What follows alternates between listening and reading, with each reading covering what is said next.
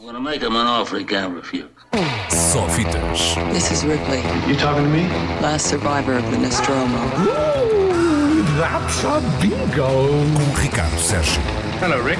Go ahead. Make my day. Ricardo Sérgio, o nosso homem do cinema, ainda sob efeito dos Oscars, É, imagino ainda, eu. andei sobre o efeito dessa, dessa coisa terrível que faz mal a quem gosta de cinema, que é, que é, que é os Oscars, que basicamente Ah, pareces um bocado chateado. estes não foram propriamente. eh, Enfim, digamos que é como vamos, vamos às vezes ver um filme, começa assim a ser um bocadinho como as 100 primeiras páginas dos Maias, né? que são assim meio chato e tal, aquilo não desenvolve, e depois realmente começa a correr bem. E nós achamos, bom, se calhar isto até vai, vai correr bem, vai a algum lado, vai ter um final feliz. E depois, a 10 minutos do fim, espalha-se ao comprido e nós pensamos, Não estás a falar dos Maias. não estou a falar dos Ah, Oscars, ah, estou mesmo a falar da, da cerimónia dos Oscars. Um, eu bem sei que já lá vem uma semana e nos dias de hoje, uma semana, cinco Ainda dias. está tudo a falar nos dias de disso. hoje, sim, mas hoje em dia parece que os Oscars já foram há muito tempo. Havia há uns, há uns meses quem não se lembrasse que o Black Panther tinha estreado em junho do ano passado. E por acaso Um, achava que já tinha sido há mais tempo, pois, confesso. mas a verdade é que ainda estamos, ainda estamos sobre o efeito dos Oscars numa cerimónia que, que não correu mal de todo, apesar de muita gente temer que pudesse vir a acontecer o pior. Ninguém falta- sentiu falta do apresentador, pois não. Absolutamente ninguém. Eu ouvi aí um ou dois eh, críticos, inclusive aqui eh, em Portugal, a dizer que eh, se tinha sentido a falta de um apresentador para dar coerência à coisa. Not really. Achei que fluiu perfeitamente bem, não é preciso apresentador nenhum, portanto esperamos que essa lição, pelo menos, a Academia tenha, tenha aprendido. Boas notícias, teve melhores audiências do que a cerimónia de há um ano. Será que Um, foi por causa da falta de apresentador? poderá ter sido pela falta de apresentador, foi de certeza pela- pela- pelo, pelo facto de pelo facto de não haver um apresentador. Os, apresent... os entregadores de prémios, digamos Todos assim, para os apresentadores. distintos- todos seriam apresentadores e, portanto, todos puderam explorar alguma comicidade à coisa. E eu acho que foi exatamente a falta de coerência, se é que houve, que fez com que as pessoas continuassem a ver até ao fim. Porque se tiver lá um apresentador sempre, ah, se não gostamos dele ao princípio, sabemos que não vamos gostar dele no fim. Uh, o facto de não haver um apresentador específico fez com que provavelmente muita gente quisesse um, deixa-me cá ver o que é que vai acontecer a seguir. E, e essa expectativa uh, pode ter resultado a favor dos Oscars. A prova é de que as audiências subiram, não foram extraordinariamente melhores do que nos últimos anos, mas foram suficientemente melhores do que as do ano passado para se perceber que, ok, ainda não é o fim da transmissão televisiva dos Oscars, quem sabe ainda vamos chegar à centésima daqui a uns, a uns anitos. Um, a cerimónia também foi mais curta do que a do ano passado, teve menos 20 minutos, meia hora. Lá está, também resultado da Era o falta de- sketch do apresentador. Era o sketch do apresentador, eram aquelas piadinhas que às vezes, minuto a minuto, vão, vão fazendo. Mas servem para mudar o palco, há que dizer. Sim, o o palco, o palco também deu o que falar. Houve muita gente que comparasse o cenário à cabeleira de um certo, de um certo, eh, enfim, do presidente do- dos Estados Unidos, que obviamente esteve atento a ver a cerimónia e comentou, inclusive, o discurso de Spike Lee, que foi um dos mais Ah, foi, não sabia o que é que ele disse. Disse que o Spike Lee é profundamente racista, que fez um discurso profundamente divisor e que devia estar calado. Basicamente, Eh, Spike Lee riu-se. Se calhar eh, estava à espera que ele tivesse dito que o filme de lá que ia ganhar. Pois, provavelmente. Quanto a números, ah, houve algumas surpresas boas, algumas surpresas más, algumas surpresas que não deviam ser surpresas, mas acabaram por ser surpresas. Vamos olhar muito rapidamente. Bohemian Rhapsody ganhou 4 Oscars.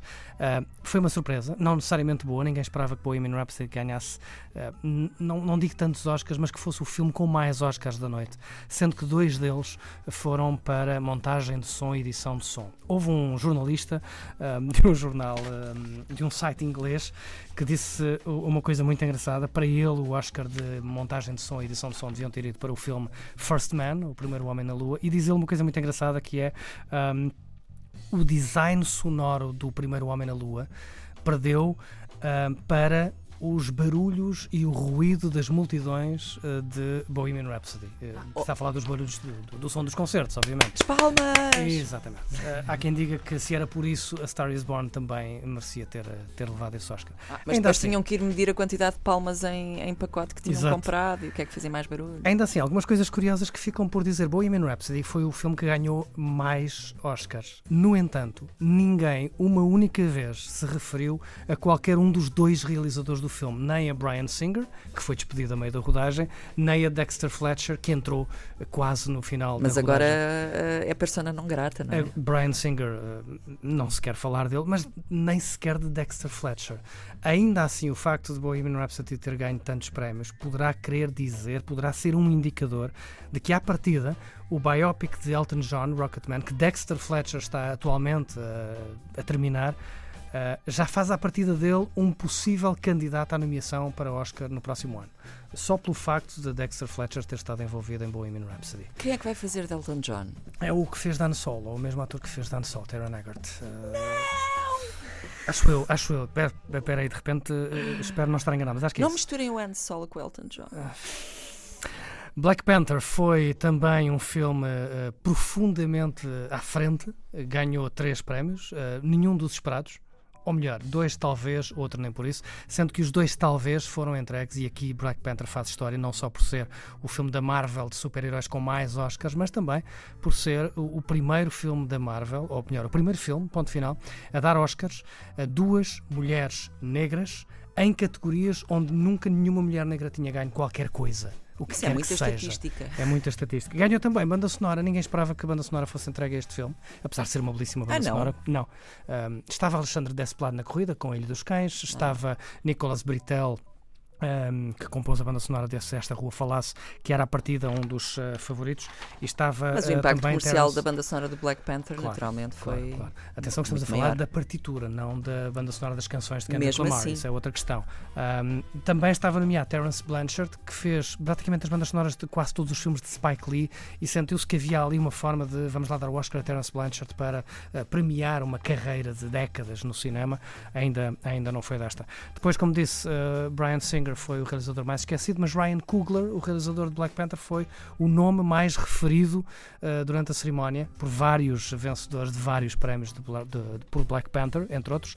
Um, acho, que, acho que só se falou mais de Deus do que de Ryan Coogler. Agradeço a Deus e aos meus pais e depois ao Ryan Coogler. Mas porquê é que Ah, havia tantas citações? Porquê é que tanta gente. Porque Black Panther acabou por ser o segundo filme com mais prémios, com mais Oscars, portanto houve Ah, mais então houve pessoas mais a gente a dizer, claro, ok. a agradecer ok. ao realizador do filme e depois houve Estás-me a referências baralhar a com a matemática Pronto, hoje. então, então deixamos a matemática. Uh, no fim, como te dizia, houve aquele pequeno anti- anticlímax que, que, que era esperado. Já tínhamos falado sobre isso aqui há uns dias. Já se esperava que isto pudesse vir a acontecer, mas todos nós uh, desejávamos que não fosse. Uh, não é que Green Book seja um mau filme, que não é. Uh, mas as contas são estas. Um, houve um jornalista do Play- Playlist que diz que uh, Green Book foi o filme com mais segundos e terceiros lugares na lista de, de- de- de- escolhas, de seleções, de votos, porque os votantes votam em três filmes, uh, dão, imagina, três pontos ao número um, Uhum. dois pontos ao segundo lugar, um ponto ao terceiro. Bastou isso para que Green Book, que não foi, suspeita este jornalista, votado em primeiro lugar por, Por ninguém. praticamente ninguém. Portanto, acaba por. eh, Bom, Porque traduzindo isso, acaba por ser um filme que toda a gente considerou mediano o suficiente para não para ficar sempre nas votações, mas nunca em primeiro. Como disse Spike Lee muito bem, uh, cada vez que há um filme em que alguém conduz alguém, uh, é esse filme que ganha. Aconteceu com Driving Miss Daisy há 30 anos e acontece agora com Green Book. Atenção, Green Book não é um filme mau. Só não é um E tem o assim Viggo tão Mortensen, é? Tem o Viggo Mortensen, tem o Marshall Ali que ganhou, ganhou o Oscar de melhor ator secundário. Aqui também outra, outra surpresa.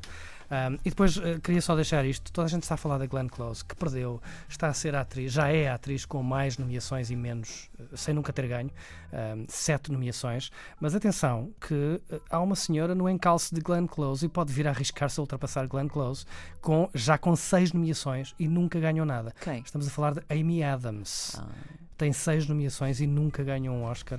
Um, pode ser que seja para o ano. Ela está a fazer agora um filme com o Joe Wright, uh, baseado num thriller policial. Quem sabe para o ano. Ficamos a aguardar. De qualquer forma, ah, pronto, como disse a Olivia Colman, não era assim que devia estar a acontecer, não é? Ela preferia que o Oscar até tivesse ido não. para a Glenn Close, mas ganhou ela e mereceu e eu gosto muito. Mas dela. eu, uh, uh, pronto, acabaram, acabaram os Oscars. Siga ao cinema. Este ano há muitas, esta semana há muitas estreias a acontecer. Uma Alguma coisa em particular? É é só, só uma curiosidade. A semana passada estreou um filme com John C. Reilly, lembras-te dos irmãos irmãos Sisters. Este ano, esta Os irmãos estreia- Manas. Os Irmãos Manas, este ano, esta semana estreia um filme com John C. Reilly, a Bucha e Estica, em que ele faz, obviamente, de Bucha, ao lado de Steve Coogan. Também estreia o filme Lego 2. Um, uma, só uma curiosidade, uma particularidade muito engraçada: o filme Lego 2, que, que era para ser realizado por dois senhores que foram despedidos, um, e fizeram um filme chamado Homem-Aranha Into the Spider-Verse, que ganhou o Oscar de filme de animação, enquanto que o filme Lego 2 não recebeu nada. Estreia hoje, é o, é o novo, é o novo da Lego.